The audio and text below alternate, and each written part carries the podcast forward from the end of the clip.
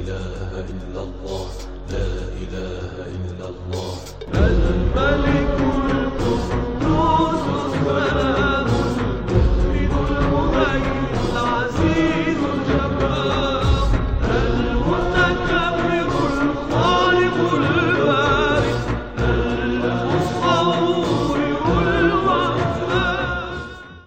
أسرار ومعاني وبركات أسماء الله الحسنى. بسم الله والحمد لله. وصلى الله وسلم على سيدنا محمد رسول الله وعلى آله وصحبه ومن والاه اللهم لا سهل إلا ما جعلته سهلا وأنت تجعل الحزن إذا شئت سهلا. اللهم ارزقنا الإخلاص في القول والعمل والنية. آمين. أخلص النوايا لله تبارك وتعالى. الرحمن.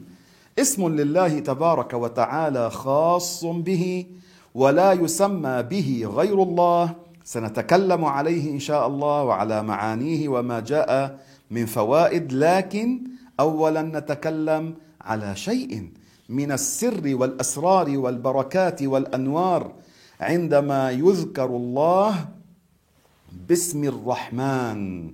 وهذه البسملة كما تعلمون التي نذكرها أول كل سورة من القرآن ما عدا سورة براءة فإنها آية من كل سورة ما عدا سورة براءة لا تبدأ ببسم الله الرحمن الرحيم. وكل أمر ذي بال لا يبدأ ببسم الله فهو أقطع يعني ناقص. هكذا ورد في الحديث عن رسول الله عليه الصلاة والسلام. لكن الرحمن قال بعض العلماء الصوفية من واظب عليه ورث الرحمة. يعني يصير في قلبه الرحمة يصير في قلبه التراحم. والنبي يقول عليه الصلاة والسلام ارحموا من في الأرض يرحمكم من في السماء. ورحمة من في الأرض تكون بإيواء المشرد منهم وكسوة العاري وإطعام الجائع ونحو ذلك. وخير ما ترحم به الناس أن تعلمهم علم أهل السنة والجماعة. العلم الذي تنقذهم به من الجهل بالله وأنبيائه وملائكته تبارك وتعالى. فاذكروا الله تعالى باسم الرحمن. الرحمن الرحمن الرحمن. بلفظ صحيح بنية حسنة ومع الخشوع أقوى. والله تعالى قال في القرآن العظيم ورحمتي وسعت كل شيء فسأكتبها للذين يتقون. الله للذين يتقون الشرك. للذين يجتنبون الكفر بأنواعه هذا لا بد أن يرحم. الذي رحم في الدنيا هو من المؤمنين والكافرين. يعني رحم الله في الدنيا المؤمن والكافر واختصت رحمته تعالى في الآخرة للمؤمنين. هذا معنى الرحمن. يرحم المؤمنين فقط في الآخرة ويرحم المؤمنين والكفار في الدنيا. وفي الدنيا وسعت رحمته حتى البهائم. هذا الهواء والشمس ونحو ذلك هذا من رحمة الله. وسعت كل شيء أي في الدنيا فسأكتبها أي في الآخرة. للذين يتقون فمن هنا يعلم أن الله لا يرحم الكافر في الآخرة. ولا يجوز لنا نحن أن نترحم عليه ولا أن نطلب له المغفرة إن مات على ذلك. يعذب من يشاء ويرحم ويرحم من يشاء. فإذا اعتقادنا أن الكفار معذبون في الآخرة وهذا بمشيئة الله وكما أخبر الله. وجاء في الحديث عن رسول الله عليه الصلاة والسلام فيما يروي عنه سيدنا عبد الله بن مسعود رضي الله عنه أنه قال إن الله تعالى قسم بينكم أخلاقكم كما قسم بينكم أرزاقكم. الله يحسن أخلاقنا. فإن الله يعطي الدنيا لمن يحب ومن لا يحب ولا يعطي الدين إلا من يحب فمن أعطاه الله الدين فقد أحبه. إذا الرحمة الخاصة أن تدخل تحت ولاية الله فتكون من المرحومين بالإسلام. من تولاك الله بالإسلام. ولذلك قال الإمام أبو جعفر الطحاوي رحمه الله عن الله يدعو الله يا ولي الإسلام وأهله ثبتنا على الإسلام حتى نلقاك به. إذا من رحمه الله رزقه الإسلام. قل ادعوا الله أو ادعوا الرحمن. ايما تدعوا فله الأسماء الحسنى. ولا تجهر بصلاتك ولا تخافت بها.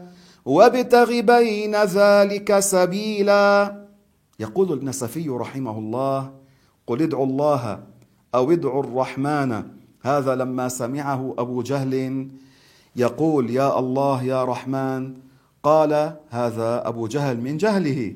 إن محمدا ينهانا أن نعبد إلهين وهو يدعو الها آخر. فرد الله عليه مع أن أهل الكتاب يعلمون لكن هذا كان وثنيا. حتى أهل الكتاب قالوا كذلك أنتم تقولون إلهان. وهو إله واحد تقولون كيف هذا وتسمونه الرحمن والرحيم؟ فهذا رد كما قال الله الرحمن. علم القرآن خلق الإنسان علمه البيان.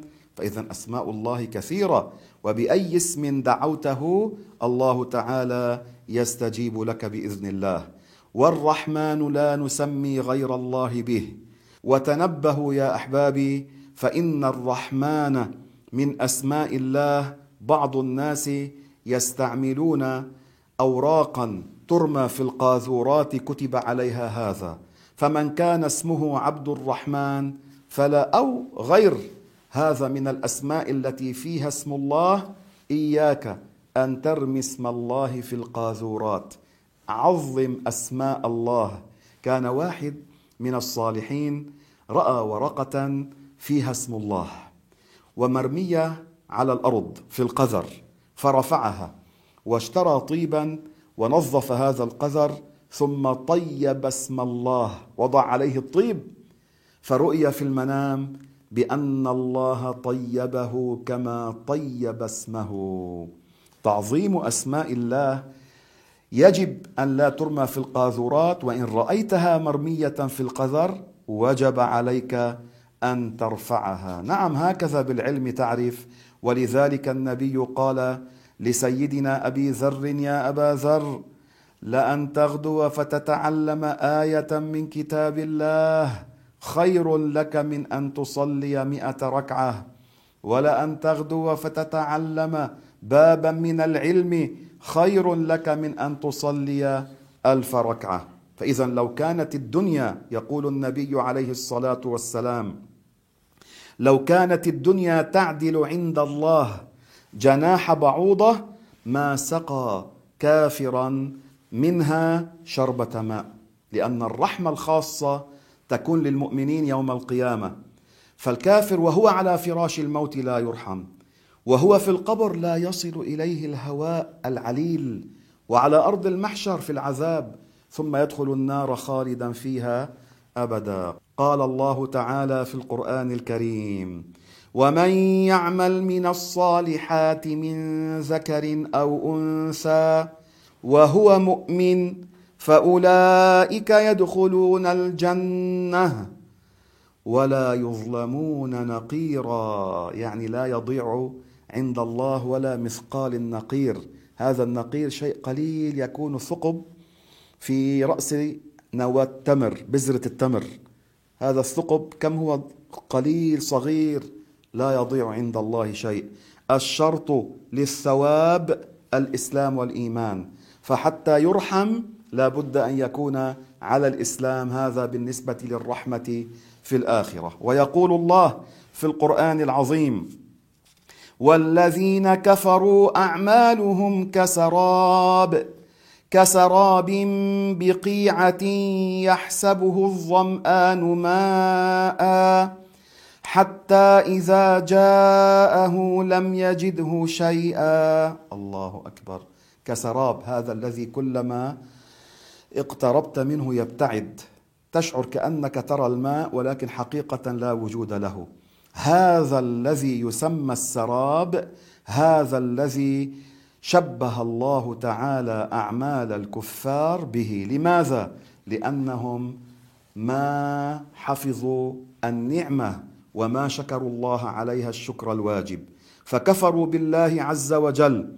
فانتبهوا أحبابي فإن الله لو أعطى الإنسان الدنيا وأفقده الإيمان ما رزق هذا الإنسان الإيمان؟ ما كأنه أعطي شيئا لأنه ما رحم. الرحمة الخاصة التي بها ينجو من الخلود الأبدي في النار يوم القيامة. وإن ملك الدنيا الإنسان أو خسر الدنيا لكن حفظ عليه الإسلام رزق الإسلام فهذا أراد الله به خيرا لأنه له النعيم الأبدي يوم القيامة الذي لا انقطاع له. يحكى يا أحباب أن رجلا كان فلاحا كان طائرا سيدنا سليمان على بساط الريح صلى الله عليه وسلم. وهو في هذا ماذا قال الفلاح؟ إن الله أعطى آل داود ملكا عظيما. فحملت الريح كلام هذا الفلاح إلى سليمان. فسمع نبي الله سليمان عليه السلام فرجع إلى الفلاح وقال له انظروا إلى هذه العبرة. قال له لتسبيحة واحدة يقبلها الله منك خير لك من الدنيا وما فيها. تسبيحة واحدة تقبل منك يعني بألفاظها الصحيحة خير من الدنيا وما فيها. ما بتكون مقبولة بدون الإسلام. ولذلك احفظوا أنفسكم من الكفر من الردة بأنواعها.